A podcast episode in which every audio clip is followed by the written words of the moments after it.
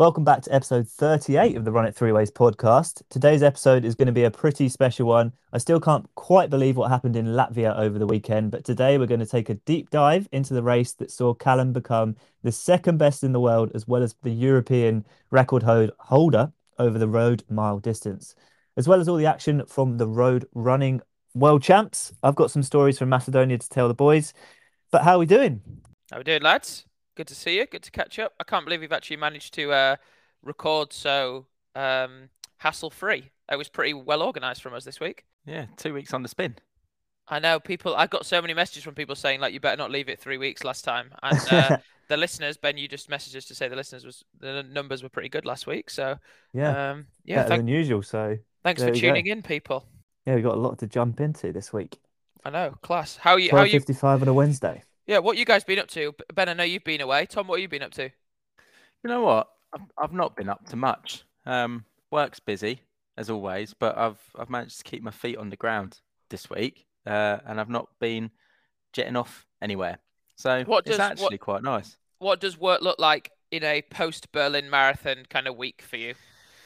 Well, Callum, the, the, the content doesn't sleep, does it? As you know too well. Um, so there's always we're always just moving on to the next thing. So we got uh, the new 1080 that launches soon. So there's plans in place that've been sorting out for that.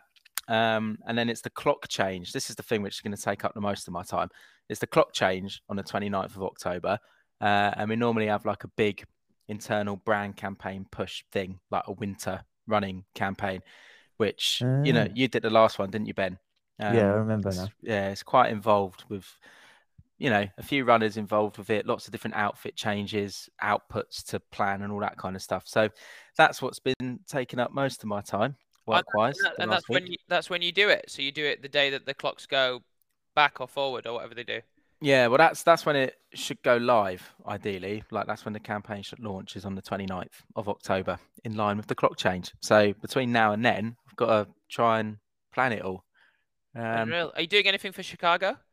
Not doing anything for Chicago, unfortunately. But I had a call with New Balance about Valencia uh, about an hour ago. So could could end up being in Valencia, a bit of winter sun, you know. Yeah, Ben, what are you are you doing anything for Valencia that you can announce or not announce? Uh, no, I'll be away for Valencia this year. Oh yeah, I'll still be, be in the yeah. ten. I was going to say the reason I ask is because I was speaking to Johnny Mellor this weekend, and I didn't realize how many Brits, like top Brit, top British marathoners, were actually racing Valencia. It's going to be crazy. Um, it sounds like you know pretty much every man and his dog is doing it. So yeah, uh, it always it always seems to come around. Then you just find out that everyone's doing it. Yeah, it's one of those that if you want to run, run a fast marathon before Christmas, then it's a great opportunity. Yeah, I think this year especially because a lot of basically because 208 is the like 208.10 is the marathon yeah. time that they need. If you're a runner that's running 209, 210, 211, there's literally no point you trying to run like a 209 PB or a 210 Yeah, PB. yeah, they're you all going to be going for that. Yeah, that qualifying standard. So, so there'd be a massive group. Yeah, mm. exactly. Like 64 flat at half halfway. I feel like there's going to be so many people, and as to who dies or pulls it out of the bag in the second half, will be it'll be interesting to see. And then is what, what's Kiptum doing? Is he Chicago this week? He's doing Chicago. Yeah, I've put it in the notes for us to uh, for us to talk about Chicago because it's sort of gone under the radar a little bit after Kiptum was announced to do it. We're not really heard much or spoken about it, but I've seen the I've got the full list of. Um, it's this weekend, isn't it? Yeah, I've got the full field up, and there's some bloody big names. how there. how is it like so?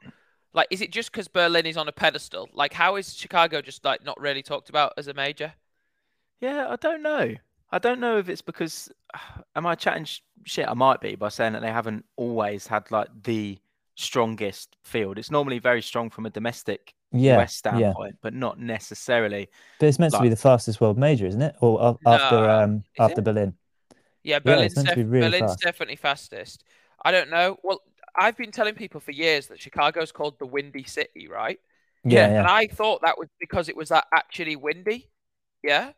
And but then I got told that apparently it's a like a um a phrase that's to do with their politics because they like the politics keeps changing like more frequently than other major cities. So it's like the the changing of the winds. So now I don't know which of those is correct. It could be both. It could be one.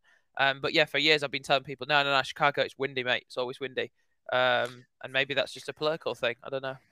Well, apparently, uh, back in 1876, there was a tornado that blew through the city.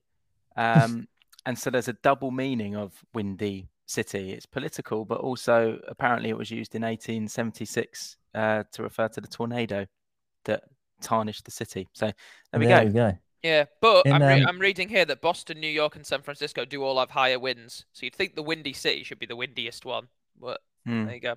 Anyway, sorry for a little uh, side quest there. In other um, exciting news, which is completely unrelated to, to marathon running, we just got a new flush on our toilet today.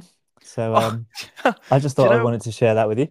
Yeah, do, do you know what? I was I was racking my brain to try and think of what I could talk about on this podcast this week because I've really not done much uh, to to mention at all. But To mention, I've got a new yeah, to mention. got a new shower head.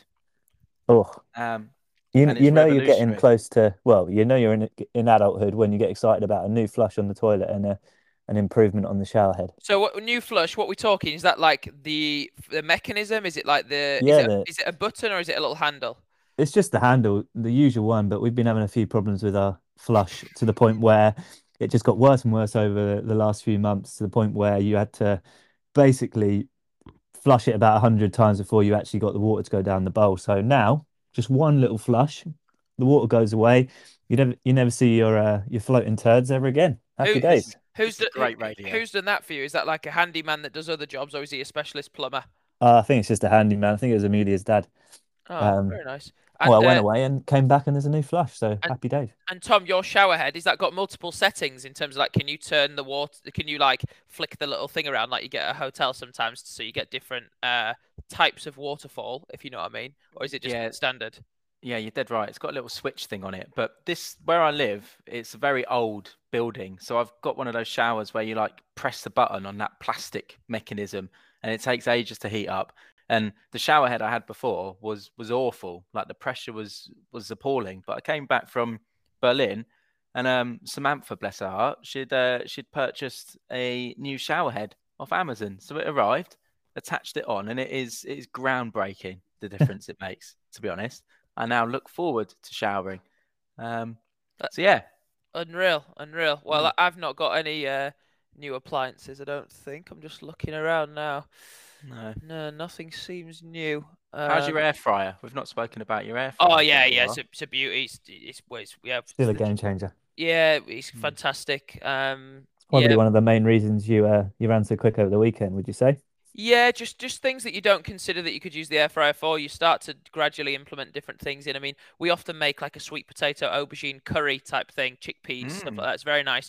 And always we've just put the aubergine in the pan with the with the other stuff you're cooking. And recently we've started air frying it separately, and it gets this really nice crispy texture that when you add to the curry, once it's sort of complete and it's all congealing together, it's just it's, yeah, it's, it's very nice on the palate. So there's a lot of different things you can do with the uh, with the air fryer that you just wouldn't think of. Yeah, you've got me going with that. I can imagine the the aromas that must be floating around the Callum Elson residence Oh, whilst, yeah, you're, whilst you're making that. it- I bet it's lovely. Yeah, Windows open job. Windows Yeah. open job. Yeah. Anyway, but you can cut this out, right? But um, what what vacuum cleaner do you boys use? Because I need a new one. I got a quite a cheap one off Amazon because we needed Yeah, one. We same needed for, one me- for me. that could lay flat enough to be hidden under the sofa because we don't have much storage. Yeah. Would you Yeah, we- recommend it? Does it do a job? How big's the house? Like how much floor? Is it wood or carpet? It's carpet. Ah, no, see. you need a good one if it's carpet, mate. Yeah. We brought the um the Amazon Basics one, and it's actually half decent. I- Is i- it? Is it the, Yeah, we've had it for about six months, and it's still doing a decent job. is it the two in one corded one? It looks like it's gonna fall apart any any put thing. I don't think so. It's just a classic like Henry Hoover type thing. Ah, interesting. Okay, I'll send it's the one. decent. I'll send the one we've got. Cool. now. Yeah, Well, there, I'll, I'll there we forward go. you the link. Nice one. If any listeners also want to help me out and send me some links to uh, not extortionately priced but effective vacuum cleaners, that would be that would be fantastic. Thir- Thirty-five quid. The one we've got. Thirty-six That's quid. good. Yeah, Yeah. that's really good. Happy days. Um, anyway, this is actually an exciting episode with many things to talk about, so we should probably do some Get on with it. chat, shouldn't we? Yeah. Yeah. Shall I go through my week? Are we, Yes, go- are, we are we going through the weeks? Yeah. We've got to go through the weeks. Yeah. Right. Okay. September 25th. This was Monday. I did um 7.7 miles in the morning at six flat. This was one mile easy, five mile at like sub tempo, so like a bit between tempo and moderate pace. So that averaged out about 535 uh, per mile. And then another mile easy. So that was seven miles total. And then I had some strides afterwards, four times 15 second strides. Um, yeah, that was Monday morning. And then I had an earlier than expected double. Well, not than expected, than I ideally I would plan. Um, so I did that morning run at what 9:17 according to Strava, and then I was already doubling at 2 p.m. So pretty early, um, and that was just an easy double, 4.25 miles at 6:41s. And I know what you're thinking. You're thinking, why would you double that early? Well, I had exciting plans on uh, Monday evening because uh, Mike Trees, some of you might know him on Instagram, Run NRG, Run.NRG is his account. It's got Tommy's dad. Yeah, Tommy Tommy Trees' dad, three hundred and something thousand followers. He's um he lives in New Zealand, but he was over um visiting. They did a couple of triathlons in uh, Europe, and then he was overseeing his son Tommy in London. And if you're Mike Trees, the uh, Ironman Masters World Champion, and you're coming to London, what's the one thing that you want to do? Evening entertainment. Of course, I know what you're thinking. ABBA Voyage. So, he wanted- hey, so he wanted to go and watch the uh, the new holograms of ABBA that are available at the ABBA Arena in East London. whereabouts is that? Uh, like in the middle of nowhere in East London. It's like near Stratford. Yeah. Um, I saw it advertised on the train when I was going through Stratford the other day. now let me tell you, absolutely unreal. Right? You don't need to be an ABBA fan for this. I'm not a big ABBA fan. I just know the big songs and stuff like that. But the I have tech to Google this. the technology is absolutely nuts, right? You might be able to find some pictures or videos, but they like are super strict. They have people walking around to make sure you don't film or video to try and like not ruin the illusion and experience The for other, experience, for other people. But it's you know, there's the standing tickets all seated. It's very like it's quite intimate. It's not massive, but there's a good atmosphere. And I tell you what, it was actually unreal. Um, the the future, I don't know how much it costs to do all that sort of stuff. Probably millions and millions. But if they can roll that out to other industries like sports or whatever, you could literally like the movement was class. Like you, if you did that with Kipchoge, right, or or a foot, or a football match, like in the future, I reckon we'll be able to go to a football stadium, and you'll be able to watch your team play, even though they're playing in another country. Do you get what I mean? Yeah, yeah. And like see them as 3D That'd holograms. Yeah, it was sick. Anyway, so I did that Monday evening. Um, just thought I would mention that because So it's the NRG Christmas party vibe, wasn't it? Something like NRG NRG Christmas party. Yeah, so I saw it on Instagram. Becky Briggs, Tommy Trees, myself, uh, Tommy's dad Mike, and then uh, Tommy Leeming that does some photos and videos for us. Um, yeah, and it, and uh, Mike's suitcase got stuck on his connecting flight, so he's gone to Abba Voyage. Uh, uh, uh, voyage. Uh, he's gone to Abba Voyage in uh, the uh, New Balance SC Elite V3. So uh, there we go. he, had, he had his car- he had his carbon on with jeans for the uh, Tunable. Are they geneable? Because I, I, I, I'm not sure. I What think that's a stretch. I don't know when you when you Mike Trees. I think anything's geneable. He's got such a good athletic prestige Hmm. um, that I think you can get away with it. To be honest, but if your bag was if your suitcase was lost and all you had was them, it's not the end of the world. You know, they're still like kind of a cool shoe. Um, but yeah, personally, personally wouldn't wouldn't take them with with jeans now. Hmm. Um, shorts you could, I guess, but anyway, I digress. Um, so that was Monday. Tuesday, I had a session. So down at Eddington, which is our road loop that we use. This was a really good session actually. So I did the the group session was supposed to be five or six times five minutes, but because I was racing, I just did reduced volume. So I did four by five minutes. Cool. uh, One hell of a group here on off Strava. yeah, off two minutes, 15 seconds ish rest. Um, basically enough time for like everyone to group back together. Um, so I did those at about 4:30 per mile. Um, and then I had a few faster reps afterwards. So I just had 90 seconds, 60 seconds, 30 seconds, all at around goal mile pace, just like a good hard effort, basically. Um, yeah, and that was class. Um, really good session, like way faster than I should have gone that was on the plan, but I just felt really good. I, was aware that I had a race, so I was kind of like, don't go across the red line. But halfway through the rep, I just look at my watch and be like, bloody hell, like, you know, feels like I'm running kind of 20 seconds slower. So obviously, in hindsight, I was in really good shape and it was a great session. Um, so yeah, did that. Good sesh. Um. Wednesday, I had a just a single easy run, 7.92 miles at 724s. Uh, this was actually kind of like a fartlek because I helped Alice with her session. So I can't remember exactly what she had, but it was something like Alice is doing sessions. can't remember what it was. Yeah, yeah. Alice Alice does one session a week. She's been doing one session a week for like for I don't know, six months or something like that. Oh, nice. Maybe maybe more. Yeah, she she just does one a week. She enjoys doing some kind of like intervals or you know minute Structured- on, minute off. Or, Structured run. yeah, she said it just makes the runs go. People might be able to relate to this. Like, it, it just makes it go a little bit quicker. It's a bit more exciting than going out and running for forty minutes. If you can split, Yeah, yeah. if you can split that into doing like, I don't know, eight by three minutes or something like that, just kind of helps it go by. So yeah, I helped her with that, which is good because it's kind of my still within my easy run zone. So um, we can go together and chat, which is nice. Is she Third- training for anything, Alice? yeah, she's doing her first 10k race actually. Uh, in next weekend. Yeah, yeah, not this weekend coming. The weekend after, 15th of October it is the Cambridge Town and Gown 10k. Oh, Town and yeah. Gown. Um, so Very nice. yeah, she's she's obviously run 10k like out by herself, but she's never done a 10k race. So I think she's well. I, I say she's looking forward to it. I've got no idea. Um, but I Is it something she she um signed up for herself, or did you encourage her to do so? No, no, no, no, no. I, I don't have any sort of. She just does whatever she wants. She just loves exercise. Like she loves going to the gym, doing a spin class, doing some running, whatever. I think over the summer, when the weather has been better and it's lighter, she really likes getting into the running. And then as it gets Yeah, yeah. more to the winter and it's dark and rainy and that sort of stuff, prefers to do more of the gym classes and different stuff like that. So she just it's she did the Cambridge half and I think really enjoyed the atmosphere. Like a, like a lot of people when you do your first race, Mm. until you've done it, you can't really. Um, when people tell you what the atmosphere is like, you can't really buy into it until you've experienced it. And I think she loved the fact that like people were like seeing that she had Alice on a number and like shouting Alice or whatever, and then ran so much faster than she runs normally on her runs by herself because she was like, wow, like I'm in a race. This is pretty cool.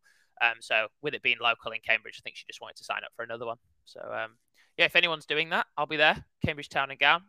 Drop us a message. Let us know. Um, I won't be running, but there you go. Uh, where was I?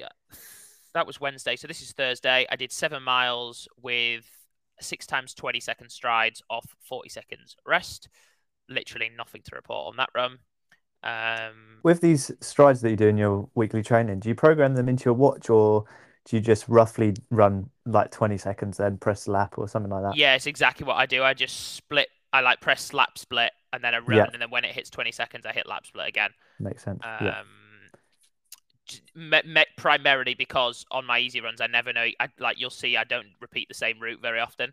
Um, so I never know exactly when I'm going to get back to the the strides location, which is Yeah. my street. Um, Your bollards.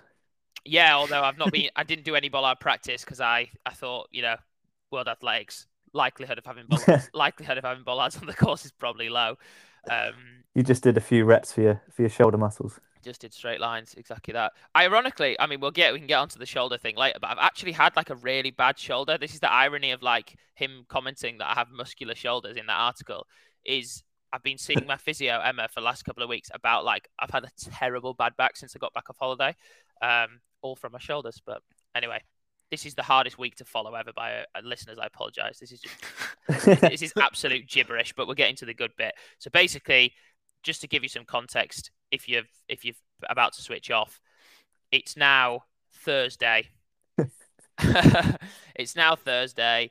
I've flown to Riga. I've got there pretty late uh, in the evening, and now I've woken up on Friday morning, and I've done 7.88 miles at 7:03 um, with basically all the guys we had there. Um, so that was just a run to try and get our bearings, basically an out and back along the river path, which is quite nice. Um, lovely city, Riga, bit like Budapest, bit like Prague, one of those kind of cities. Um, yeah, was very nice, and the weather was pretty decent as well for running. Very overcast.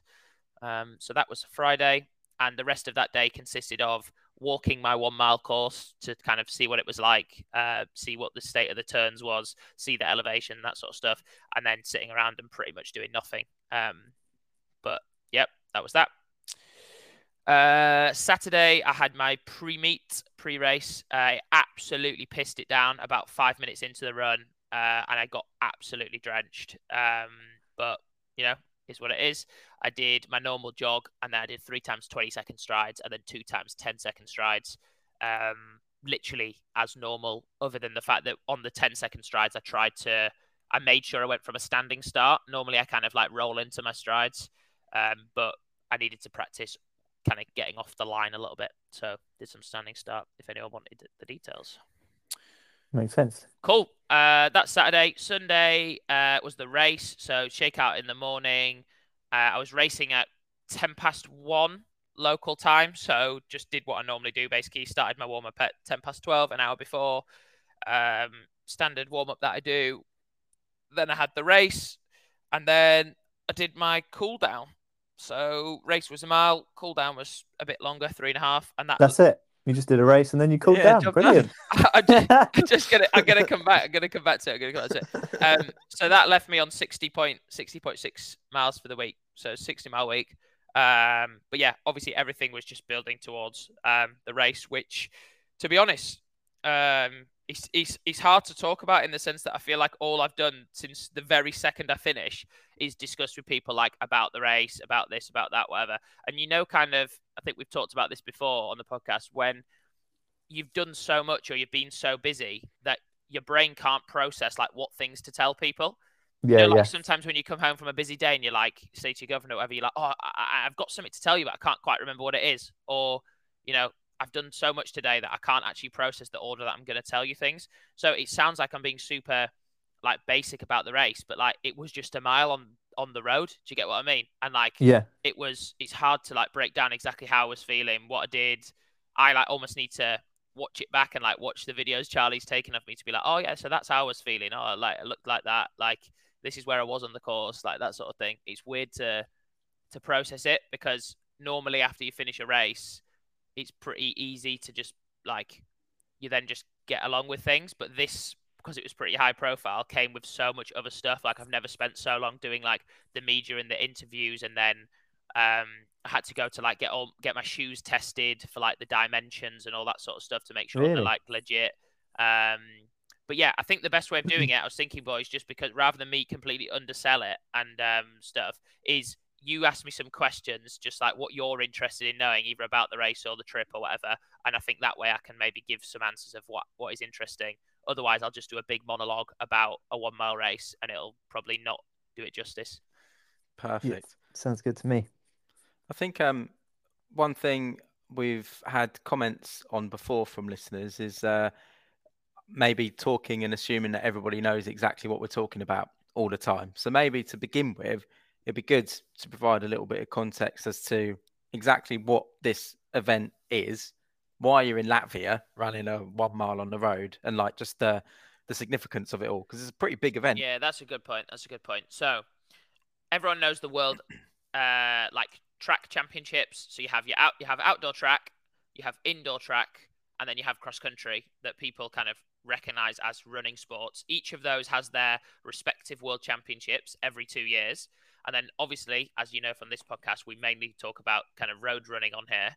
Road running has become massive. You have the world majors. It's kind of where a lot of the money is in the sport, all that sort of stuff. So World Athletics want to make a World Road Running Championships to kind of join those other existing events that will happen every two years, where they will have a half marathon, which has always existed, the World Half Champs, but they've rolled into it a 5K and a mile with the hope that they can bring together, you know, the world's best 1500 runners all the way to half marathon runners and have this kind of like big celebration of uh, road running.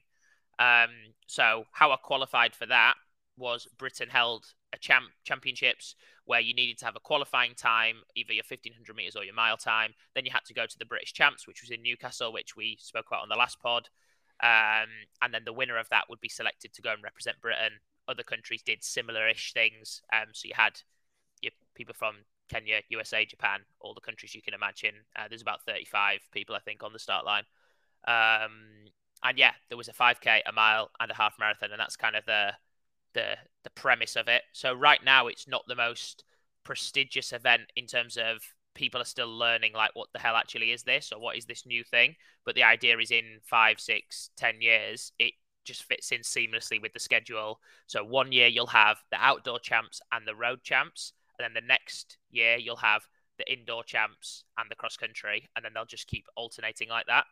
Um, so I think over the years it should build some kind of good prestige and credibility and decent prize money and stuff. So you might get some road runners opting to do a world half champs rather than say, you know, a Copenhagen half or like the existing halves that are, that are quite popular. Um, so yeah, that's kind of a little summary, if that makes sense. Yeah, definitely. Yeah. I wanted to I wanted to ask you a little bit about how you mentally prepared for the race. Obviously, on the start line with you said 35 other people. Yeah, 35, I think. These are technically the best mile road runners across the world. Like, how do you even put yourself in a headspace where you believe that you're going to do well and give yourself the opportunity to basically contest for a medal? Yeah, it's it's interesting. Like, uh, two two things I think is one I think I've become good at accepting like if I genuinely do my best and give myself like a good shot and have no regrets, then the place or the time is kind of irrelevant. So if I did my best effort on the day and gave myself a shot, didn't run like an idiot, and made sure that I put myself in contention, and then I finished last, it's like okay, cool. Like I was ready to accept that fate.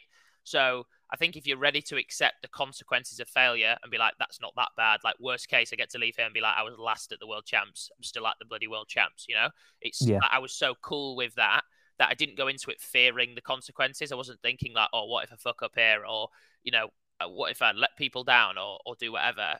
I wasn't fearing the outcome. Instead, I was thinking like, what? Think about the positive outcomes. Like this could actually be crazy. Imagine if you do well. You know, if you do bad, yeah. it's like, all right, cool, you did bad. Never mind. Learning experience. We move on.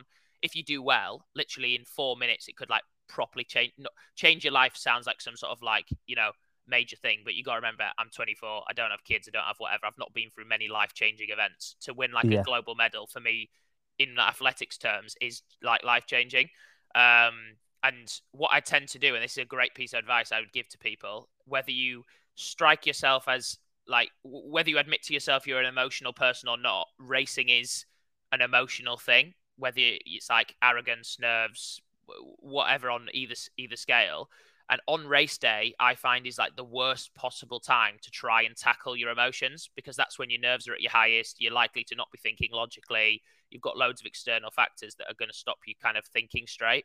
So mm. the night before or two days before or whenever you're going to be like in a calm, logical mindset and you've had conversations with your coach or your friends or whoever, like write down what you're thinking there or write down what you want to read, what you want your like race day self to read, if you see what I mean. Um, and I do that like a lot before big races, the night before when I'm in kind of a calm mindset, write down on a little notepad like a couple of things that I want to remind myself the day that I'm going to race, take that with me in my bag, and then make sure like when I start to feel a bit nervous, or you get that feeling in your belly when you're a bit like, oh shit, like God, I've been saying this has been weeks away, then days away, then hours away. Now it's only you know 25 minutes or whatever. You can like flick through that little note that you've given to yourself and be like, all right, that's what you actually think. You know, when you weren't yeah. when you weren't nervous, that's what you actually believed. So that's the that's the mindset you kind of got to have. Um, and I think no matter what level you're racing at, like if you're building up for like a marathon or a park run or whatever, and that's how you're going to handle it, like you can still do that. You know, it's personal to you. Um, so that's what I did, and I wrote down on the this little. I've actually saved it, which is quite good. Um, this little Radisson Blu uh, hotel notepad that that had in the that had in the hotel. This little scrappy bit of paper, um, like put I can't remember word for word, but put down you know different notes and whatever. And like the things that I remembered was like I, I put like run with personality and like authority.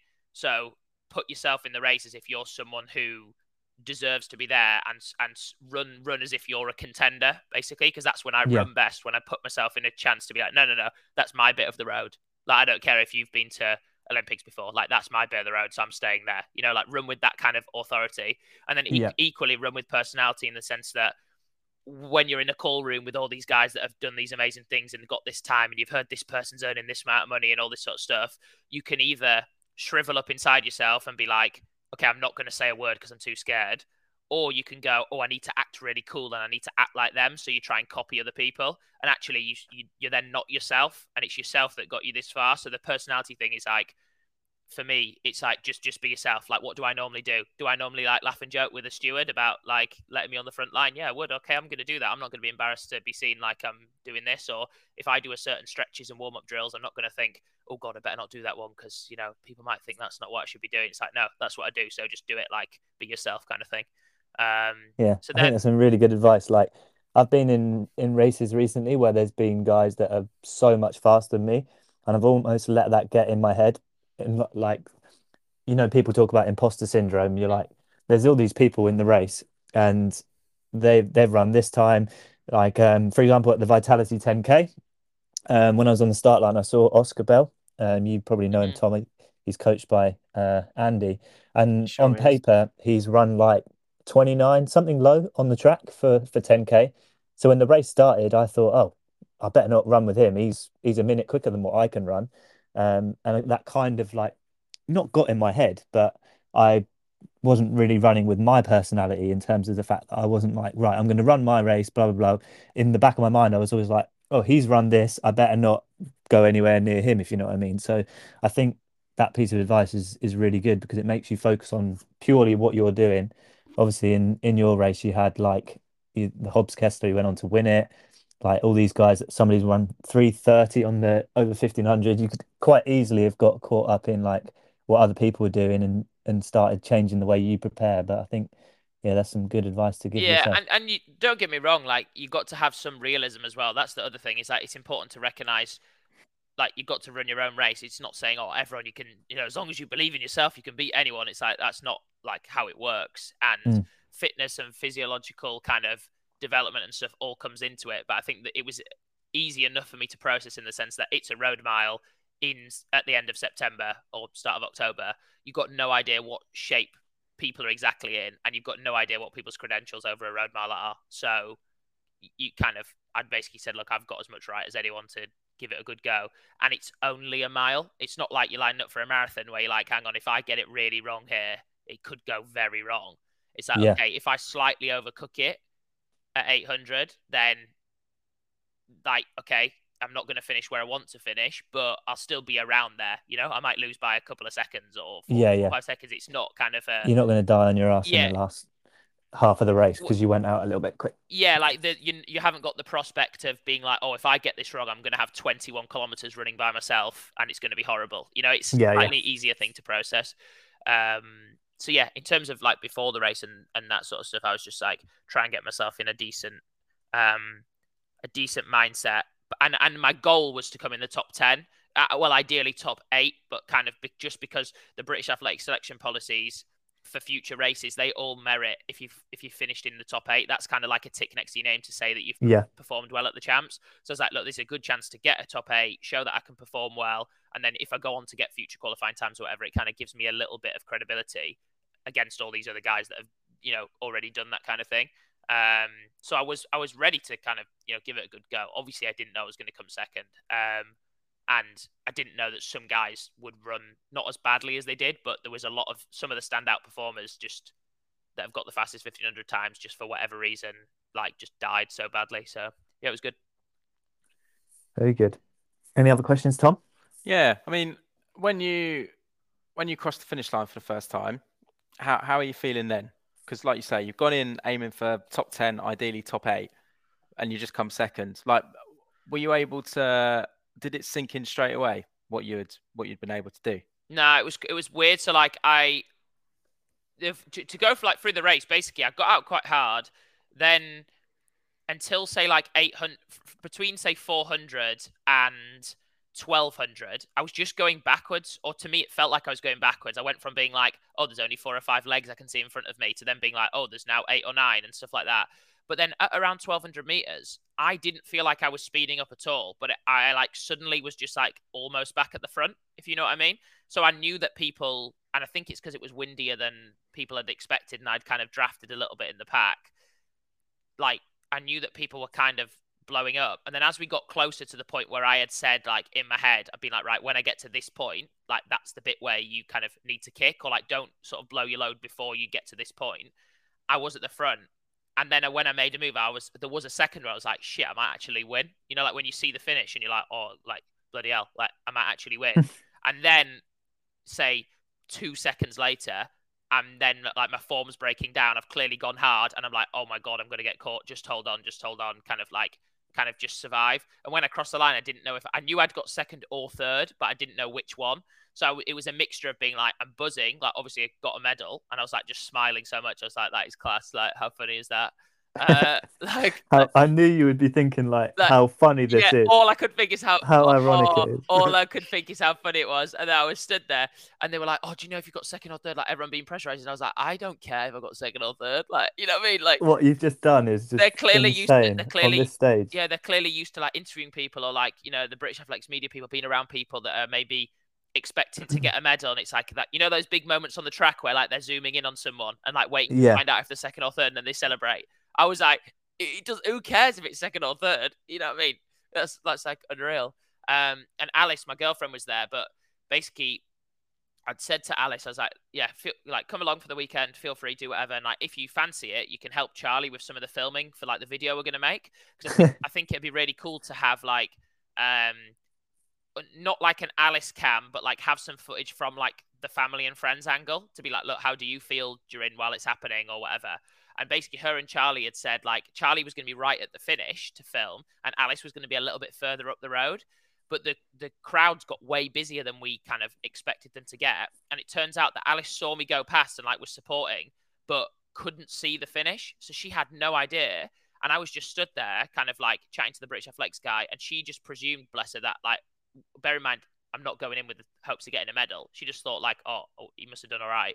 And she was like, oh, how did how how'd you do like over the barrier? I was like, oh, I- I don't know, I think second or third. And she just broke down into tears and started crying. She was like, what? You got a medal? And like just was like crying her eyes out. And then I was like, that made me realize I was like, shit, like, like, like, if Alice didn't even think I was gonna get a medal, and she like lives with me all the time and whatever, whatever, I was like, bloody hell, like it is pretty. I bet, I bet no one thought I was gonna get a medal. I feel like I was the only person that thought I might do well. Do you get what I mean? which is like which is like quite cool. Um, so yeah, then you do all the interviews and all all that sort of stuff. Um, and then it starts. You start to realize like that is more of a big deal because all the stuff that you've never done before you're doing with interviews and speak to this person and that person and and you know then you've got you know shoe sponsors and and different people at the end wanting to speak to you like once you've come out of the thing and you're like shit like none of this has happened before and I've won some races before so like this must be quite good you know like this must be like it just feels a little bit different um but You're on BBC Bloody News, mate. I know I know but it's, It's it's insane. it's so brutal though that if I'd run like 0.3 seconds quicker, I would have got the, that world record bonus. Like, imagine if I had a world record, that would be so funny. Like, That would be unreal. and I, I, I FaceTime my coach, right? I face, uh, was it the next day or later that day? I can't remember. I think the next day I FaceTime my coach, right? And you know when you pick up the phone to someone and you see each other's face on FaceTime, and we genuinely spent it, 10 seconds doesn't sound long, but on the phone that's quite long. We were absolutely just giggling. Like we didn't even say anything to each other. We were just laughing. And like that's our, our relationship. We were just saying like, how funny is it that you actually got a medal? Do you know what I mean? Like against all those people that should have done this or done that or whatever. Like it, it just fits in with the whole summer and the story and everything so perfectly to be like, go there, have no expectations, ha- and then with 300 meters to go, this British guy just pops out the back of the pack wider than everyone else, nearly takes out a photographer by Nina in the head, and then almost wins but doesn't quite win. So yeah, Oh, it, it was unreal. It was unreal. Yeah, I think it just shows like you see plenty of people who are pushing like the hustle mentality on social media, right? Like, oh, wake up early, work hard, all this.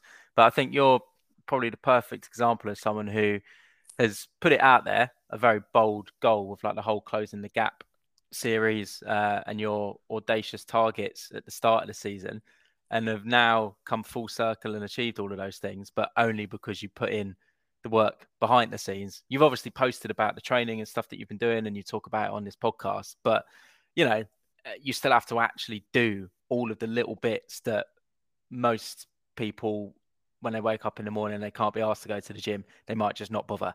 Do you know what I mean? Like, Yeah, there's- yeah, you've yeah. done all of the little things. It's not. right it's not get where you've got. often. It's not often that you like make a roadmap of like this is the ideal path the season will take, and then it actually you don't get some big spanner in the works. You Yeah. know, normally there's some big kind of um, injury or or something that goes on that then throws you off course. And I think I've been lucky enough in that sense to just keep, you know, ticking over, doing a day, doing a day. Okay, that's seven. That's a week. Tick that off. On to the next thing. You know, um, and kind of like the thing what I've told myself is like when it gets hard in training or you can't be asked to do something, that's where like 99% of people, that's a made up stat obviously, will just like sack it off or be like, oh, that doesn't matter. Or you make up some excuse where you don't need to do 10 reps, you can just do eight. Or actually, Mm. what's one day without doing your mobility? It's probably not an issue. Or, you know, oh, I'll just go 75% up that hill because it's getting really hard. I just have convinced myself that there's only a few people that when it gets hard, that that's when, like when it actually matters. Um, and you know you can push through it. But yeah, it's exciting now, and it'll open up a lot of other opportunities and different things. But what my main focus is is just not letting not letting the achievement add any unnecessary pressure. Often, yeah. when people win something, like I'm doing the the national road relays this weekend for my club, it's like I could turn up now and be like, oh shit, like I better warm up in a certain way because people are going to be thinking like, how does a world medalist warm up? Or like, I better like think about how I chat to people. Or do I go there and be super serious and act like I'm some really professional guy? Or do I go there and milk it and chat to everyone and just want to talk about me? It's like I could massively overthink it, but the point is, is like I've got this far by just doing what I normally do. I'll rock up, I'll do my normal thing, I'll give my best and not put pressure on myself to think, oh, I now better win every race or I better get the fastest time or whatever. I just need to trust like that what I've been doing to this point has worked and try and like very gracefully come down from this cloud nine feeling that I've got to back to normal life and normal training and not let it sort of um like like e- either build my ego up too much is one thing or the other side of it is just like be crushed with pressure and be like oh shit like all these brands are speaking to me and I'm doing this I'm doing that and you know will I ever run well again? And then I'll end up having a crap season next year. So um yeah awesome awesome like achievement but like it's like very much a stepping stone. I still want to like I want to do stuff on the track, you know. It's like really great and amazing to do it, but I want to now take a step forward and just feed it all through to the summer and try and beat the real top people, you know. This is like beating like the world I'd say like the the A you know, the B plus to A people in the world, and now I want to step up and try and beat the A star people in the world if you get what I mean. Yeah. Yeah, you pretty much just answered what was going to be my final question to you perfectly about pressure and what happens now because it's obviously you've still got like a handful of seconds until you're where you want to be in an absolute dream world, right? Over mm. over fifteen hundred, but the gap that you were trying to close is pretty much closed, right? You've done you've done what you said you were going to do, and you've done it pretty much perfectly. Um, so it's yeah, it's an interesting position to be in because now you've done all of that work, you got to this point. Now is only really just the start right? This is like just the beginning of uh, of where you want to go when it comes to looking at pro contracts and all that kind of stuff, diamond leagues and everything else that comes with it. It's uh yeah, it's pretty funny really that you put all that work in and now you're basically at at the beginning of the future. Yeah, that that's sense. the best way to possibly describe it. It's like I've now got past the top of like domestic club running scene. I've got to I'm getting you know, you can't even say you're at the top of like British distance running which is the crazy thing. But one quote that I love, and I, I, think I saw it in, I don't know if you've ever seen Yaseen Abdalla's YouTube videos. He's a, a, college runner that's at Tennessee now. And he said, he was like, I want to avoid being the best as long as possible. And I love that quote. And I always tell myself it in terms of if I'm doing a session, I never want to be the best person at the session in one isolated, you know, if that's one hour on a mm. Tuesday night. If I'm in a club, I never want to be the very best person in the club. If I'm in, you know, a race, never want to be the very best person in that race, simply because when there's better people than you, that's how you're constantly chasing and you're pushing on and pushing on and pushing on. And just having that tunnel vision of just, right, catch the next person. Who's the next group of people? What's the next type of race you can get into? And then eventually you'll get to say, you know, well, there's no one that's really done it because even Josh Kerr now has just won world champs on the track 1500, but it's not Olympic champ, you know? So he's already thinking now, like, right, what do I need to do what do I need to do between now and next year to go and try and be the Olympic champion? Like even he'll be thinking, right, you know, I've got these people that I still need to beat. So you look, it's great. I'm like second in the world over the road mile. It's fantastic, but there's still six people in the UK that have run faster than me over 1500 meters. So mm. you've got to dispatch all those six people and run an Olympic time to even get a chance of going to a championships to try and reproduce what you've done. So without trying to be that guy that's so like, oh, hustle, back to it. Like, let's just get back to the grind, back to training. Of course, I'm going to enjoy it, soak it up, get try and get all the re- rewards that I can in terms of like promotion and finances and all that. Like, I'm going to try and milk that as much as I can. But equally, I'm very aware that I've set myself up to now. If if next year I don't break, get a PB over 1500, like that's a bit shit, isn't it? You know, no one's gonna next summer. No one's gonna be like, oh uh, yeah, bad track season, mate. But how class was that road mile you did last year? Do you get what I mean? And yeah. I want to use it as a springboard now to be like, right, that's what I learned, and now I've built onto it, and now I've run these times. So, um, yeah, who knows? But stay tuned into the podcast because I think it'll be quite interesting now. Like that's kind of a nice turning point into like a new chapter. So these podcasts every week or every couple of weeks or whatever, there should be like more announcements or race things or you know different things that I'm trying to do to get to that level. So I think from my perspective on the podcast, it should be quite interesting to document like what the journey is going to be in a more long form way. I think it'd be pretty cool. Yeah, Definitely. sure. Really looking forward to Yeah. hearing all about Anyway, it. I, but yeah, thanks thanks for your support, boys. I feel like that kind of wraps up my uh um like experience to be honest. And um we should probably hear from one of you two about your training slash Ben your race, maybe. Yeah, yeah. I could go through my week. Go on, Ben. I think it's going to be uh, a bit difficult to to follow that. Like I was out in um in Macedonia last last week, this week, last week, and when I saw the news come through that that Callum had done what he'd done, I just I just couldn't believe it. And then I'd forget about it for a little bit. We'd go and do something else. Then I'd go back on my phone, and then there'd be like Athletics Weekly, like sharing a photo of Callum, and I'd be like, "What?" I just it was it took me a good like probably day, day and a half of just being like, what the hell has just happened? So yeah, I'm I'm happy for you, man. I hope it opens up some doorways. And like you said, this is just the start. So I'm looking forward to hearing all about it on the pod. Much appreciated, mate. Much appreciated. Anyway, I'll try and talk you through my week. It was pretty boring week in terms of the way it started. Um, just recovering from Vitality 10K, which would have been the Sunday before this week started. So pretty much I had a bit of a cold coming off the race and that sort of developed just the night before the Vitality 10K. So I had a sore throat. It then went to like a head cold and just body felt pretty weak all all week. So I just decided this is a perfect opportunity to take some downtime. So I just did basically easy running for from Monday to to Saturday. Nothing really to report there in terms of training. Very low mileage relative to what I'm I usually run. Um, and then I went out to to Skopje um, to do the to do the Macedonia half marathon, which is which is one of actually the best probably trips I've been on in a long, long time. Um, which is crazy to say considering like the things I've done of late with like going to doing Boston Marathon, doing um Osaka Marathon with with brands and stuff. But it was really nice to to do like a running trip, travel excursion type thing where there was no pressure on like I didn't have to be at a certain thing that somebody was going to lecture me about a new shoe that was coming out for about five hours. I didn't have certain obligations that I needed to post on social media, that sort of stuff. Um, this was purely just a, a pleasure trip. I was going out uh, to Macedonia to help pace Kush. Um, for context, people who don't know who Kush is, we've talked about him probably a few times now on the podcast. Um, he's actually born in Macedonia, but he lives in uh, Italy now.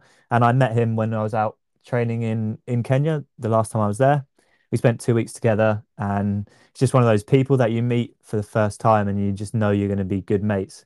And because we spent like two weeks of like literally doing every run together, every meal, we became like super close, and we've stayed in contact.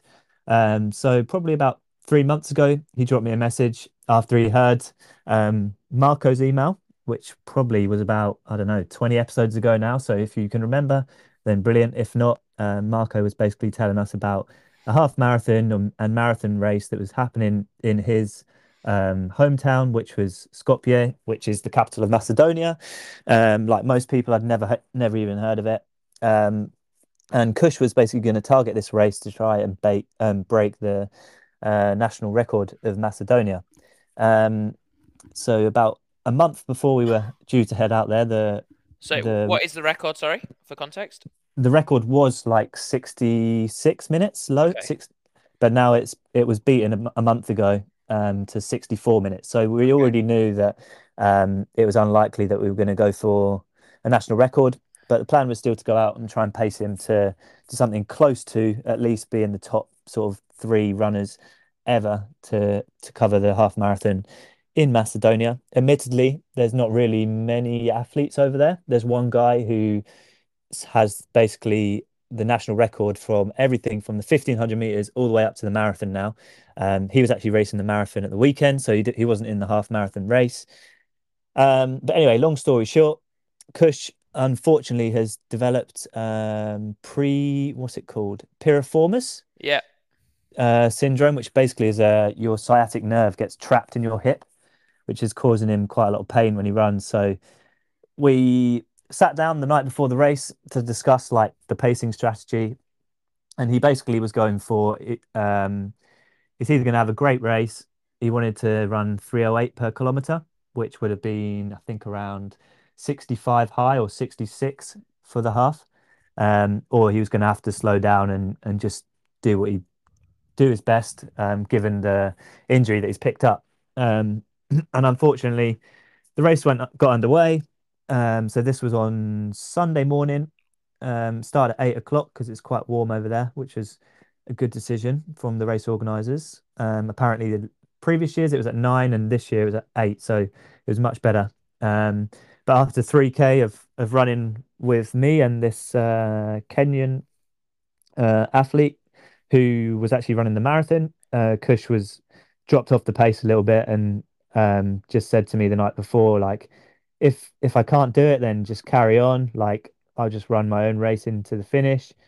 Um, so unfortunately, yeah, we didn't we didn't run much of the race together. I think probably 3k side by side, and then he was just hanging on to to about 10k, and then um, sort of I didn't take my foot off the gas entirely, but um, after 10k, I think we went around went through in about 32 minutes, which is 312 per kilometer, and then from 10k to the finish line, I sort of slowed down into more like a marathon effort, which was around 325 per kilometer. Um, and yeah, the race was pretty cool, very flat course. Like I've never heard of of the Skopje half marathon or marathon before, but I'd actually, having done it, I'd highly recommend it if somebody wants to to target a PB. There was like less than 40 meters of elevation across It's the whole just course. out and back. Yeah, literally just um it's sort of like an out and back. There's two turns on the course.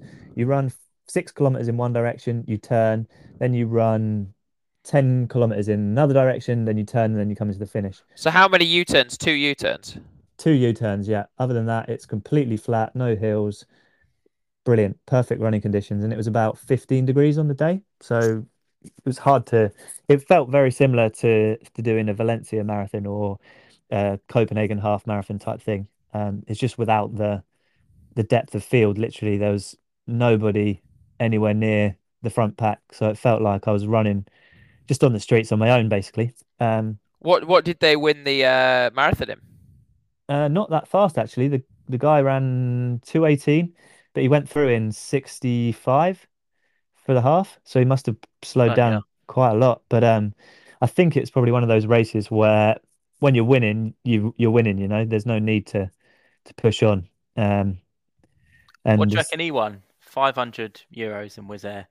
yeah, apparently there's actually meant to be some legitimate cash prize that will get sent to us later on. So Oh, I wow. won I won 250 pounds in Wizz Air vouchers for winning the half marathon, which was completely unexpected because the way the race started, everybody running the 5k half marathon and marathon started at the same time. So it was impossible to tell if somebody was running the full marathon or the half marathon until basically they went on to do a second lap or if they stopped after the first lap. Um, Yeah, you're getting Ben. Do you want, do you want to know what you're getting? what's that? 200 euros. Oh, really? You found That's it? what. Yeah, it says 200 euros plus a value voucher from Wizz Air to the amount of 250 euros for the winner of the half, There we go. Big payday then.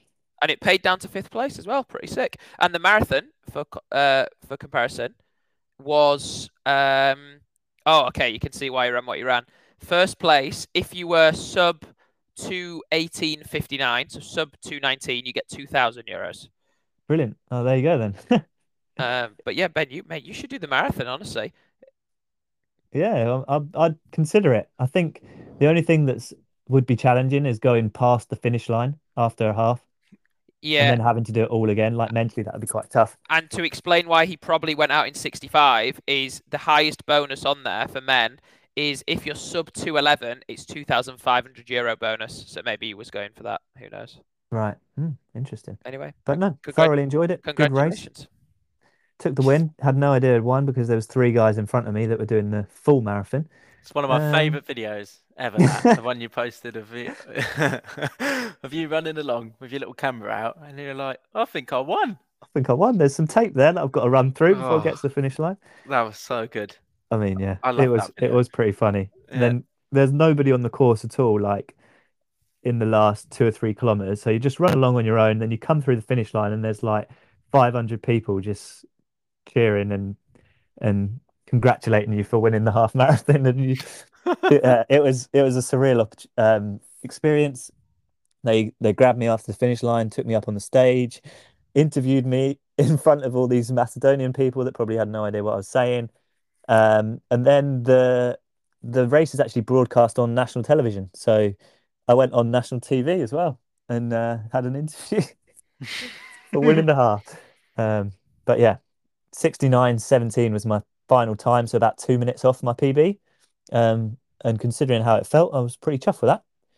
I think the the week of just easy running did me good because the cold had pretty much cleared up by that point. So Where, w- what's the uh, the plan from here then in terms of obviously that was just like a pacing slash good long run. What are you kind of gearing up towards now? Are you doing anything before you go away to Kenya or?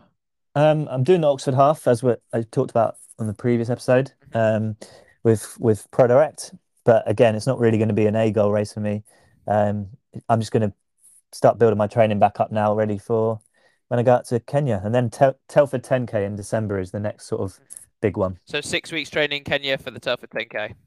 Pretty much, yeah. Awesome, sounds good. It's it's mainly preparing for, well, long term picture is Seville Marathon in February. So my training will be a bit more longer distance focused than the 10K, but hopefully I can still come down from altitude and run fast over the 10.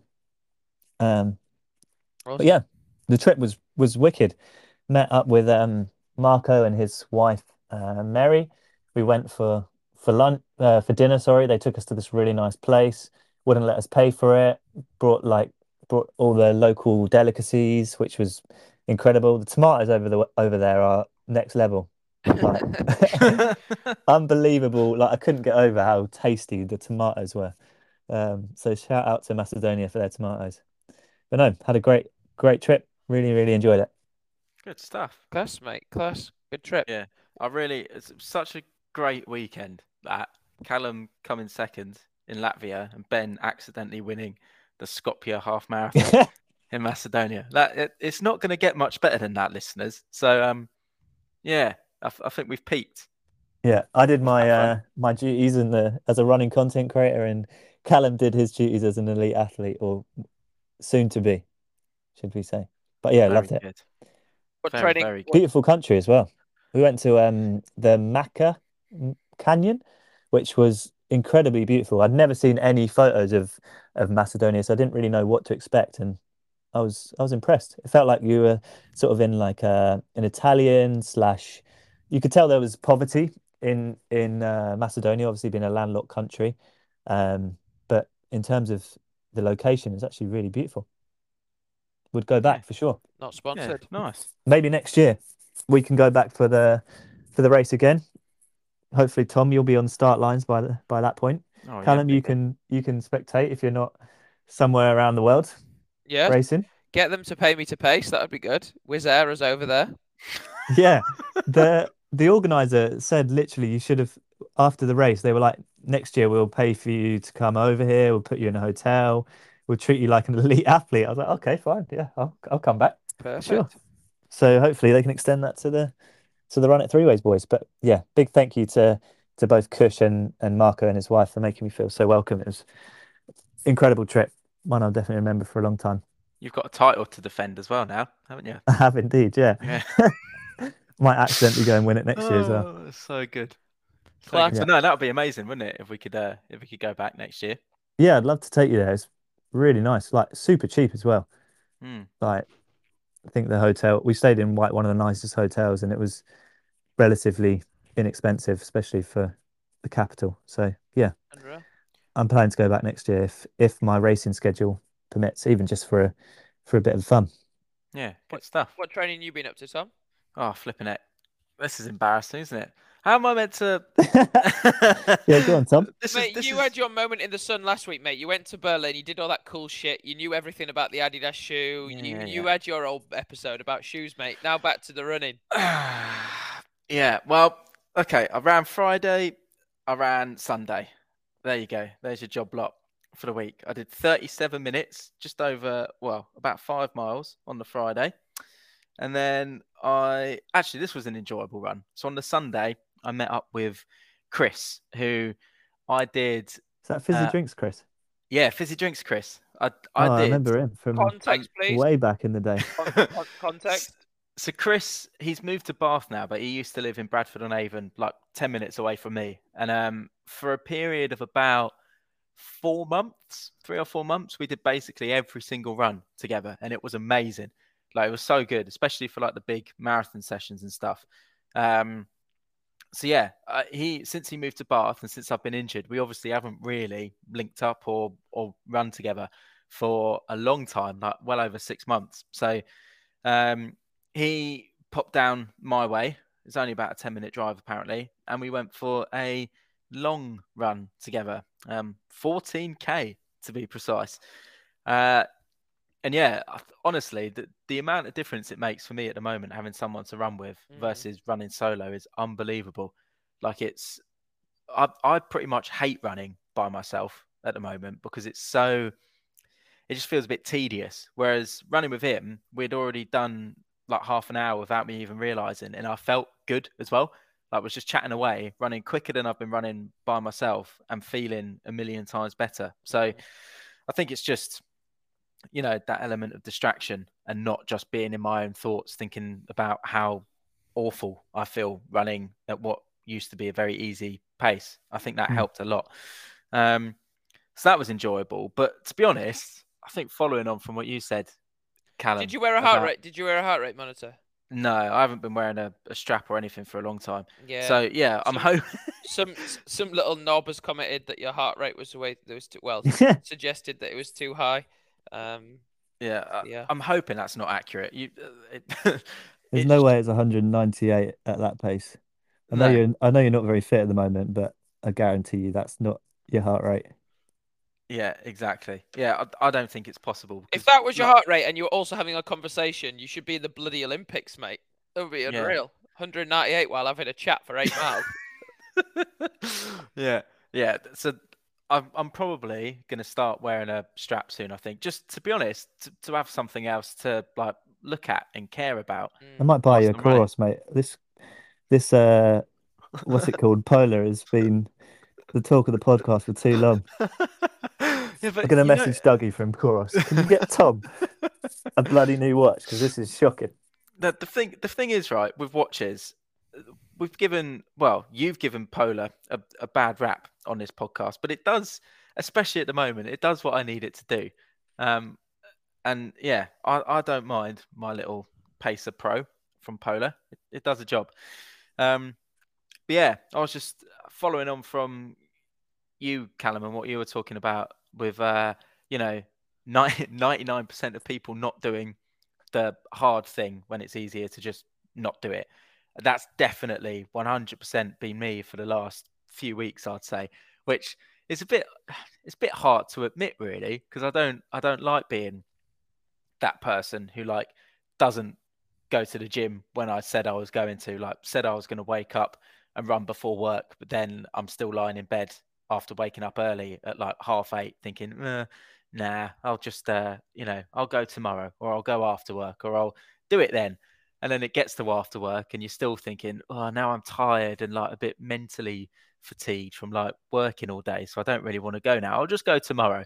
And the cycle just continues, doesn't it? For as long as you let it.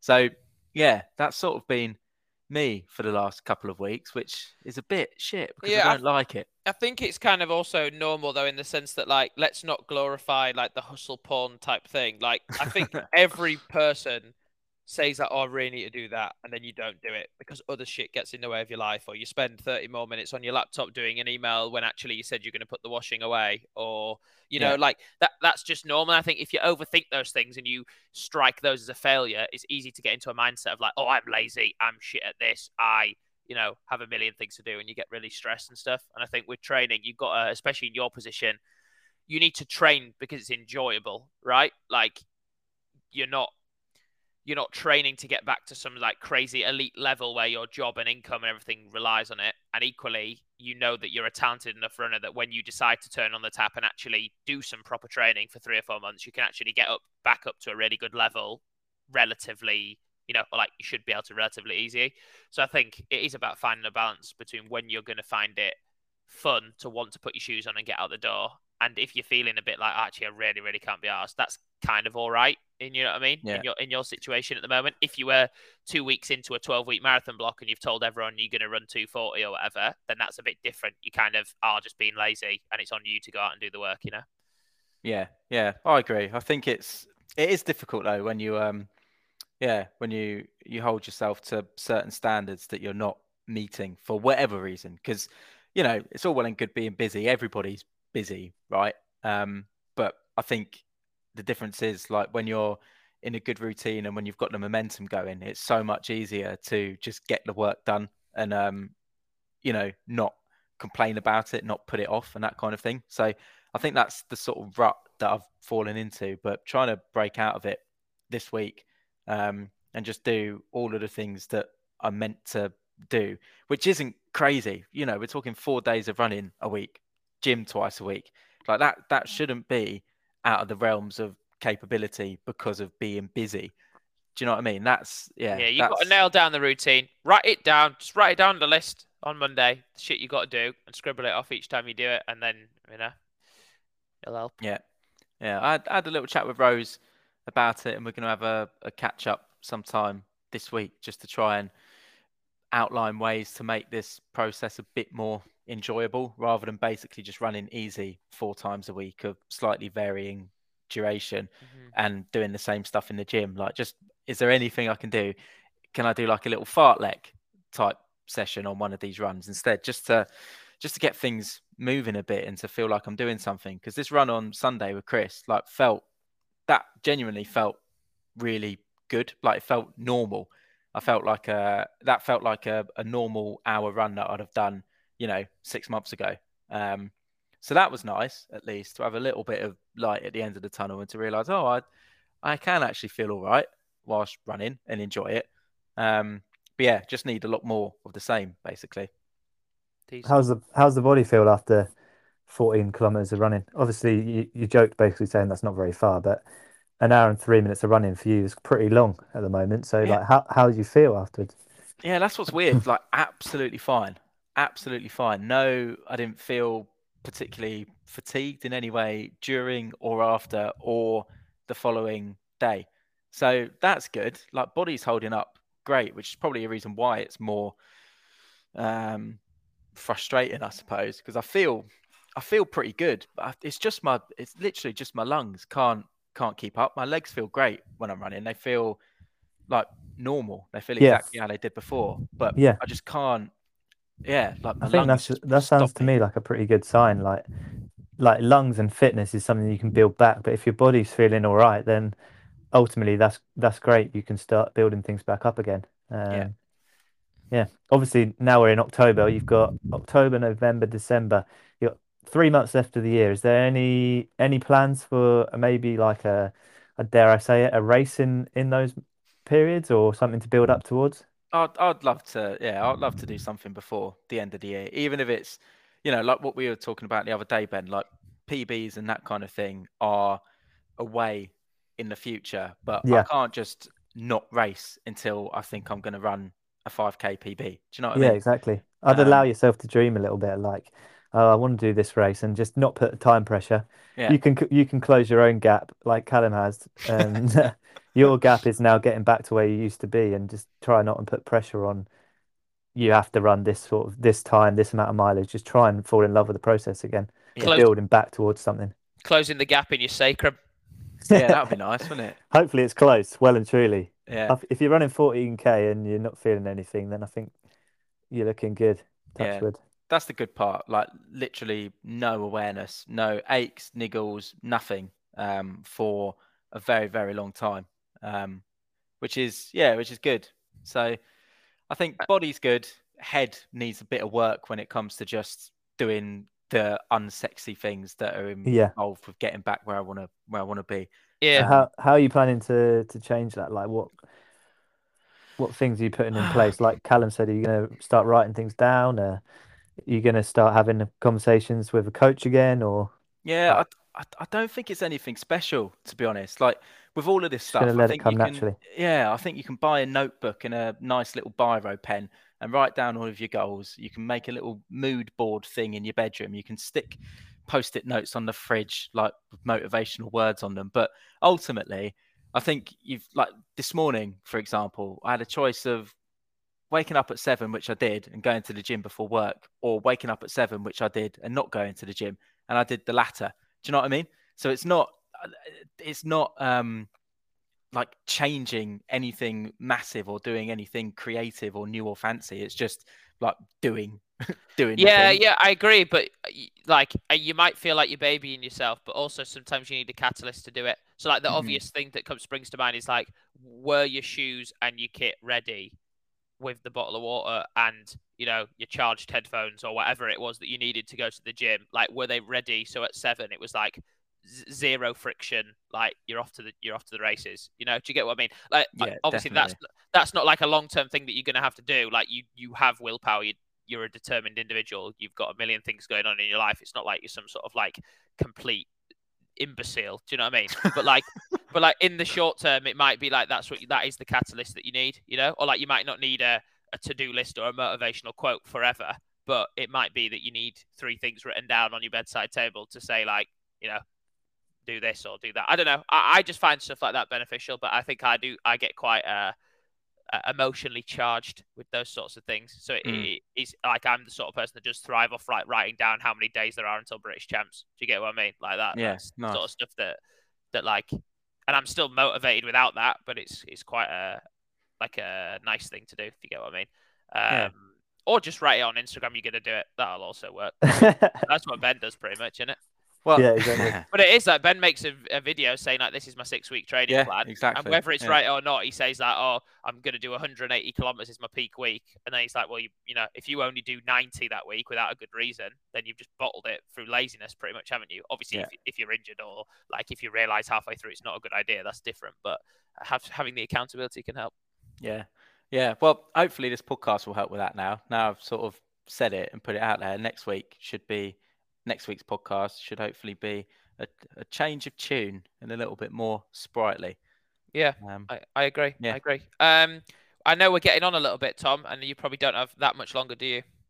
not not loads longer. Yeah, probably and- 15 minutes, 20 minutes. Yeah, 15 would work with me because I've also got got physio. In that case, then what I was going to suggest, boys, is maybe we just leave the the race results. You know, there was nothing that noticeable, I don't think, apart from Faith Kipyegon getting beaten. Mhm. Um, uh, so if you're interested, just Google the World Road Running Champs. There's loads of results. Kenya basically won most things. Um, Jimmy Gressier ran well. There was some people that got PBs, and Faith Kipyegon promised Seb Coe she was going to get the world record and then didn't win, which is quite funny. But everyone says, "Oh, Jakob this, Jakob that, what a cocky little shit." Faith Kipyegon promises Seb Coe in the press conference a world record and then gets beaten. No one says anything. no, one, no one says a single thing. You know what I mean? I think the double standards are crazy when it's like a cute little woman and it's when it's Jakob with tattoos and Cute shit. little you know? woman. You know? She. She's a cute, fast little woman. Well, she's got the same colour medal as you, mate. So Yeah. that's Yeah. that's pretty insane, isn't it? That, Yeah. That's when I had that realization that Faith Kipyegon and Callum Elson are somehow under the same tree. It's just, yeah, it's incredible. But yeah, it just goes to show how crazy the that's, your result was. That's funny. Um, what what I was going to say then, boys, is for the for the pod, can we talk about the uh the um news rather than the results, if you will? Because I'm intrigued Yeah, about. let's do that. I don't know anything about these. There's three things written down, and I basically don't know anything about it. So there's the New Balance shit, there's the Tracksmith stuff, and there's and, and there's Ag- Agnes Ngetich. Yeah, Agnes Ngetich. Let's So- talk about Agnes quickly. Can, can you three explain these? And I'm going to be quiet because I don't know what's going on. So Agnes, she ran this random road race in Poland and she ran 29.24 for the 10K and she also apparently ran 14.25 for the 5K, which was a world record for both distances, which I didn't even know was possible. But it turns out that someone went and measured the course or World Athletics went and measured it and it was 25 meters short. uh, which meant that both the records that she ran are no longer valid. Which, yeah, I don't know what your opinion is on that. Like for me, that sounds absolutely gutting for the for the lady that went there and ran what she thought was world records and then have them taken away because somebody just didn't measure the course properly. It's just like I don't know. Sounds pretty damn frustrating to me. Yeah, it'd be devastating, that wouldn't it? Yeah, I think Yeah, but because also obviously that's going to make a massive difference for like her contract, her the amount of money she's going to get paid for breaking a world record. You know, like these they no longer count anymore. So potentially that cock up is life changing. Well, but- no, it's not because she's not lost anything. She just didn't win anything. You know. Yeah, true, but she was kind of the opportunity to win something was taken away from her by no fault of her own, if you know what I mean. Yeah, but also it's just like if you've got ten brain cells, her PB's thirty one thirty four and her five KB's fourteen thirty six, and she reckons that she's finished a race. There's no way she can have finished and thought that's legit. Yeah, yeah, true. Also, what the hell was she doing? Why did she go out at twenty eight fifty pace? Yeah, insane. Do you get what I mean? Like, unless it was literally the first 5k was downhill, at some point, surely you would think like something can't be right. But I mean, I mean that's rapid to say. If that, if it was only 25 meters short, what's 20? Yeah. What's 25 meters? That's like Four seconds, something like that. Five prob- seconds if you're sprinting. yeah. So yeah, that's that's bloody fast what she ran. Yeah, Um, but like that opportunity to then break the world record was it's just not there. Like yeah, you yeah, can't yeah. just be like, oh, we just add five seconds onto her time. It's just that race doesn't count. Simple as that. depending on her sponsors and stuff, hopefully she gets paid out. Like obviously the race win have to still pay her for the the win and all that sort of shit. Yeah. Um, but yeah, that is a complete balls up, isn't it, from the uh, the organisers? It was in where was it? I think it was a Uh, Polish race. Roma- Romania. Romania. Okay. Yeah. Interesting. But Mm. yeah, made the news this week. What's Um, this stuff about uh about Tracksmith, Oh, Tom? well, I thought you boys would have seen it, so I'm not sure if it's even worth um, going into in any great detail. It popped up on my Instagram yesterday morning. Uh, basically, Tracksmith had done a post referring to the special edition singlet that they're producing for Boston Marathon. Now, they've done this historically with most majors or all all the majors. I think they've got like a special kit for it. But this post uh, specifically stated that the singlet would only be available to purchase for those people who had run the qualifying time and also uh, entered Boston Marathon. But they they did it in a way that was probably not the best and most inclusive. Like the the actual copy on the Instagram post itself was quite could have come across as quite elitist, right? The cop, the cop for, for for those uninitiated in the marketing world, the copy is the uh, words. the caption, Yeah. the yeah, the the text. So it sort of seems to have blown up a little bit in their in their faces, and there's now 1,127 comments on this post. It basically it quoted uh, a quote uh, from very early days of Boston Marathon, where the organizer said, "This is not a jogging race." So immediately, red flags, right, for the everyday runner. Hobby um, joggers are going to be mad across the world. that's pretty yeah that that that's fairly inflammatory language to be using in a running domain especially from a brand that have done so much over the london marathon build up and everything with the 100 days till london marathon um, stuff where they had hundreds of people turning up to do these community led runs on sundays most of which were uh, outside of Boston qualifying times. So I think the message just got a bit. Uh, I think their message rather has got a little bit lost, um, and they blurred the lines between who they are, who their products for, and there's a lot of very, very, very, very pissed off individuals as a result of it. Yeah, Um, I've just looked up that quote, and it's from the 1970 race application. And the Yeah. full quote is A runner must submit the certification of either the long distance running chairman or the amateur athletics union of his district or his college coach that he's trained sufficiently to finish the course in less than four hours. This is not a jogging race. So I think hmm. the language back in the day must have been that like jogging was like the training you did for running.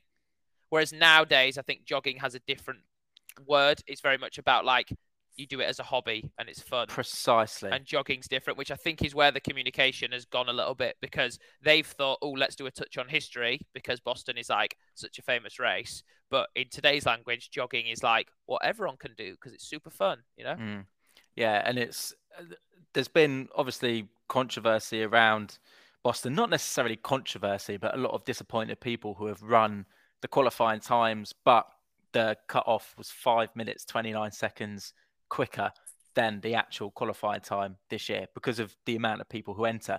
But for me, Yeah. it's no difference to like the Olympic standards that keep getting quicker year on year to an almost impossible degree in a lot of countries, right? Like, was it 208.10 for the men's marathon? I think there's only two men in this country who've ever run under that.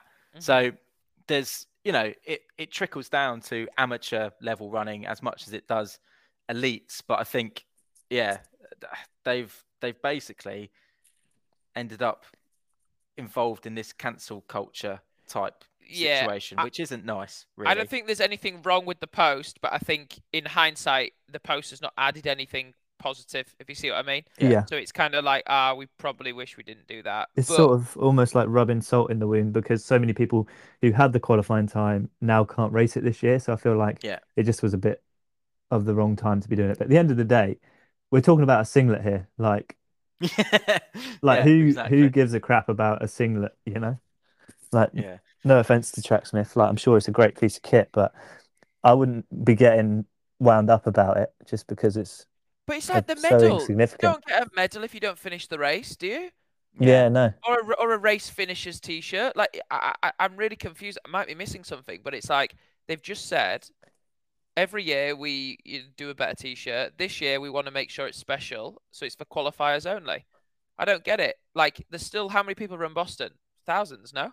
Mm. Forty-five thousand. So like all those people that are running that race and are going to pay to enter the race, therefore have an opportunity to purchase a, a like a vest from a brand, right? I don't. Yeah. I, I'm confused as to what the thing is. That's literally all it is.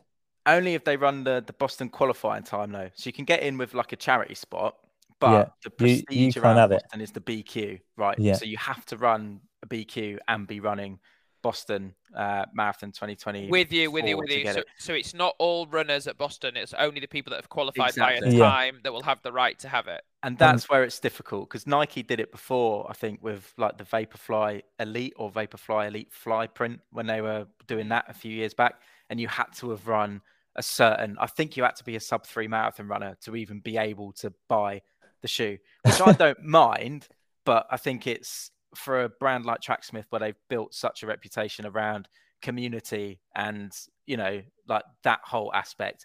When It's you go through their feed and you see all of the group runs and stuff yeah, I don't. Yeah, I don't know if maybe they've just got the identity crossed It's of a- where they've done all this great work and now they're saying, "Oh, but you can't buy it because you're not fast enough," and that's where people are a bit pissed off. Yeah, I think it's it's either a cock up from Tracksmith or it's an a ingenious idea to en- to get some engagement behind their post. Yeah, well, yeah. When you I'm look not at sure. yeah, look at the numbers compared to every other post they've done. It's Yeah, it's blowing up. yeah, it's incredible. I think I think it's it's interesting because the the the mystique that Boston has is because it's seen as something that's difficult to Yeah. get into and Yeah. achieve. And in my opinion, and again, I, obviously I come at it from a performance angle, is there is thousands, hundreds slash thousands of mass participation events that you can do around the world that are far bigger in well, there's there's tens that are far bigger in scale than Boston in terms of the amount of people. They probably have equally as iconic courses in terms of where you pass. They probably have conditions that are better. There's flatter and faster ones. Like the only thing that makes Boston what it is is one, the city has such a like deep running culture and history, and two, because it is hard to get into. That's kind of the point. And if anyone could get into Boston, surely it, over years it would just get diluted. Yeah. And you'd have people running as Big Ben, like you have in London, and then it wouldn't just become, it wouldn't be Boston Marathon. It'd just be another one of the marathons. So in the same way that we look at London and we're like, oh, it's a ballot, it's hard to it's hard to get into, but anyone can do it. It's kind of look at the draw, and then you have all the amazing charity element and stuff like that. what makes London Marathon is the fact that you see Emile Cairess do 208, but then you also see a guy doing a world record dressed as a you know chimpanzee. Do you get what I mean? Yeah. That's like what makes London Marathon. I think what makes Boston is the high, high, high percentage of people that are taking it deadly seriously to try and run fast. I think is like what it's about. And Tracksmith obviously view themselves as trying to make performance apparel for people that want to run fast, for people that train their bollocks off every single day, not people that just find out 12 weeks before that they've got into Boston and then want to train and do it as a broccoli. Do you know what I mean? so, so I, I, I get it from both perspectives. I understand. me I, too. I Yeah. understand. I understand the uproar, but um, I think a lot of people that jump on these things, and there was a similar thing that we didn't discuss with Podium 5K the other day. A lot of Yeah. times, people see comments and go, "Great, yeah, that that must be the correct opinion. Let me jump on here and add a comment." And I often question what have those individuals done themselves to support running community outside of their negative comments towards a brand that probably does a lot for runners in the world and puts on a lot of community initiatives and, and stuff like that.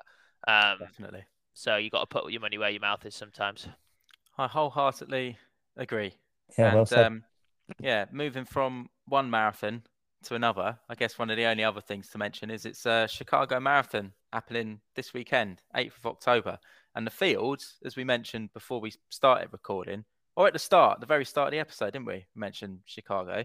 Yeah. It's the, the fields are absolutely mental. Mm. Um, so you got in the men's field, you got Kelvin Kiptum, um, good old Kiptum, uh, Bashir Abdi, Benson Kipruto. Uh, like it's Andy got Connor Butchart? Mance, Galen Rupp. No, Galen but Chat's Rupp, doing New York. But Chat's doing Uh, New York. New York. yeah, Galen Rupp's back. Uh, Conner Mantz, who ran 208 last year, is back to try and run quicker, which will be pretty bloody good. Uh, and then on the women's side, you got Sifan Hassan. So both London Marathon winners uh, making their return. You got Ruth Chepngetich, you got Joyciline Jepkosgei, Emily Sisson, uh, Des Oh, brilliant. Linden, Emma Bates, Molly Seidel.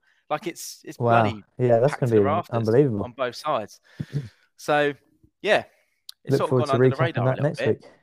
Yeah, one one person I'm interested to see is I think We- Wesley Kiptoo. Don't know if you guys heard of Wesley Kiptoo. He's uh, a Kenyan guy that was in America. He's like a really good NCAA runner, and he runs in shorts. He runs in his vest and his gloves for indoor races and outdoor races in, what a guy! in all conditions. Like he wore them. I think it must be like a good good luck thing. Like they did they did National Cross in Tallahassee, and it was like absolutely boiling, and he wore his gloves, and he did like Boston indoor race in his gloves. Um, I'll I'll send you a pic of him, but he runs for Hoka now, and he's making his debut over the marathon. So one, I'm interested to see how he does, but two, I'm interested to see uh, if he goes with the gloves, uh, or if he's now he's a pro athlete, he he might be gloveless. Who knows? I hope he does. But yeah, it's it's nuts. Like the top eight on the women's side are all sub two twenty. Um, yeah, so that should be good. So Mental. if you if you like your road racing, try and find the dodgy stream of the Chicago Marathon. Yeah, I want to watch it. Yeah, it'll be. Oh, yeah, it'll be nice time difference for us to watch it as well, won't it? It'll be like early afternoon or something. Mm, should be. Sick. Cool, Sweet. boys. All right. A great pod, I think. We're back at it. Hopefully, people enjoy this one. And if you're listening, don't forget you can uh, give us a review on Spotify. We don't actually know if it does anything and or what it really means for us, but it's quite uh, satisfying to see the number go up every episode. So just go there and uh, give it five stars Of course. or four stars. Give whatever you think about the podcast. To be honest, um, three, Yeah. one, anything really. Yeah, any rating. Yeah, we didn't really have that many listeners' questions this week. Um, there's a couple. I don't know if we've got time for, but just want to remind people if they want to submit questions, they can do it via the email, um, which is run it three ways podcast, all lowercase at gmail.com, or drop us a message on the Instagram because it'd be good to get some some interaction with some listeners again. But there was one question which I'll I'll leave I'll finish the episode with. It was from. Cameron, and he said, How do you deal with runner's nipple in wet condition? he uses grease, but that just washes off. It's a good one to end it with. I don't think I've ever had like bleeding nipples. No, Have you neither. boys? Nah, neither. No, No. get yourself a sore vest or um, get yourself some plasters. That's what I I use uh, like those little round plasters for for marathons. I think the longer you run, the more of a concern it it is. So if you're out there running a a five six hour marathon, then you're going to want something to to protect your your runner's nipples. Mm. Yeah, I've, I've I've fortunately never had that, but um, yeah, I reckon plasters is just the the safest way to go. Sounds awful though, doesn't it? I imagine Tape them up. like the sting. Yeah, like, I've had it a few times Savage. from uh you know when you get a t-shirt which has got some sort of print on the front, some decals, and then they rub on on your nips. I've Mm. had some. If I've worn a t-shirt like that on a long run, then yeah, I've had some some painful nips. Yeah. So I can relate to Cameron, but yeah, just get yourself some plasters or tape or something to cover them up. Yeah, and Simple uh, fi- final Nipple tassels. final que- final question, and uh, listeners, you can uh, also let us know what what your opinion for this would be. I can't remember who sent uh, me the question. I don't think they sent it to the podcast. I can't think it was to me. So I apologise for forgetting who this was, uh, and if I've butchered your question because I'm doing it from the top of my head. But I'm pretty sure it was. You have to race Jakob Ingebrigtsen over five kilometers, and if you beat him, you're going to get fifty thousand pounds. Let's say I don't know why I put dollars when I've written it down. Fifty thousand pounds. Let's say for every 500 meters head start you take on him, okay, you have to give up 10k of that earning. So how how much of a head start would you want on him? So a bit like the chase. Don't know if anyone's watched the chase in terms of there's a higher offer if you want to be closer to the chase there or not.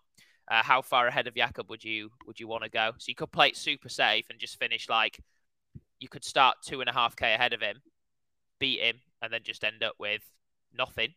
Say you've beaten Jakob, or you could start a kilometer ahead of him, and if you still beat him, you're going to get 40 grand. What would you do? Hmm. Got to give him at least a at least a K, otherwise you're buggered. Or I'd be buggered anyway. I'd probably go. I'd just take a two K head start and just take the money, make a YouTube video. I beat Jakob Ingebrigtsen. That'd probably make me 10K in itself. It's a bit too much maths for me. This. So basically, Tom, right? if you give him a kilometer, yeah, then that's, Yeah. that's 20 grand off your prize money. Oh Yeah. Jesus. So it's 20 grand a kilometer. 2K, that's 40K gone. Yeah, so you could You're only him, going to win 10. but remember, it's let he he can run 1240. He, he, he runs Yeah. like you got he, he's got the capability to run that. So if And you you're run solo. 1540, You're solo as well. yeah, oh. give him a K and a half and then win it. You've got to win it. Well, at the Otherwise, there's no moment, point. yeah, at the moment, I'd have to give him four. I'd, I'd, I'd have to just make no money. I would, I would take it. he- he- Yeah, four and a half k. I think. Yeah. You'd give him a four and a half k. You you'd want a four and a half k head start. so you just walk 500 meters What? while Yeah. Jakob laps you. I'd, yeah, I reckon so. You wouldn't have a need- nice little stroll. You wouldn't need four and a half k head start. uh, I don't know. Log- reasonably, what do you reckon? Two and a half, No, two two k. two k. Do you think? No, If no, you- no, no, if no, you give him and two a and a half K. K, that means you're you're planning to take twice as long as Jakob. So if he's going to do it in 1240, that means you do it in 24 minutes. One So and you a don't half need two and a K. half K. Yeah, I one and a think half. One I and a think half is k. So, so that's twenty five grand you'd give up. So you give him one and a half k. No, sorry, you get one and a half k head start, and then if you beat him, you're going to win twenty five k. Yeah, I prefer this one with Usain Bolt. Have you have you seen that one? It's similar, 300 meters, but you give I him a feel 10 like we've discussed this before as well. Yeah, I might be getting deja vu. I don't know. But yeah, 10. You, I've, or maybe that was in an ath- No, that was in my Chelmsford group chat. That makes sense. Carry on. yeah, yeah, I've seen the Usain Bolt one. You get 10 meter head start for every whatever you take off your prize money. yeah, 10 grand, 100k, but every uh, 10 meter head start, you lose 10 grand. You're still going to come away with a lot of money. I, I. I, ten meters, ten meters. You could beat him nine, nine. Yeah, 10 meters. You probably still have a chance. I'd give him a. Te- I'd, I'd have a ten meter head start. Yeah. That's quite a lot. That's ten percent of the race. Maths. Right, boys, that- I've got, do. I've got to get off to my physio. Tom, you've probably got work, and Ben, I'm sure you're edi- Yeah. editing something. So, uh, Yeah, I've got I've got a video that's meant to be up at four, but that's not going to happen. right, So that'll be tomorrow. Class boys, great to chat. Thanks for listening to the podcast, people, and we'll be back next week with. Um, I've got a race this weekend. Anyone else doing anything? No, nothing No. interesting. Going Final- final thing here. party. I've just Oh. noticed in the listener shout outs, Claire Hazel is running Chicago Marathon. She's a listener of the pod. We wish you the best of luck. Go on, Claire. Thanks, Good Claire. luck. Thanks, Claire. And also, final thing, anyone that listens to these podcasts while they're racing, 'cause some people write in saying that I'm saving it for a race. Don't, don't do it. It's going to slow you down. Listen to some up tempo music. Um, don't, yeah, don't listen to us while you're racing. We're against that.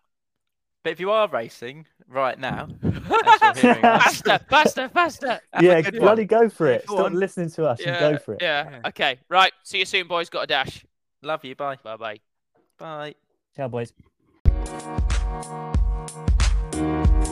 Thank you.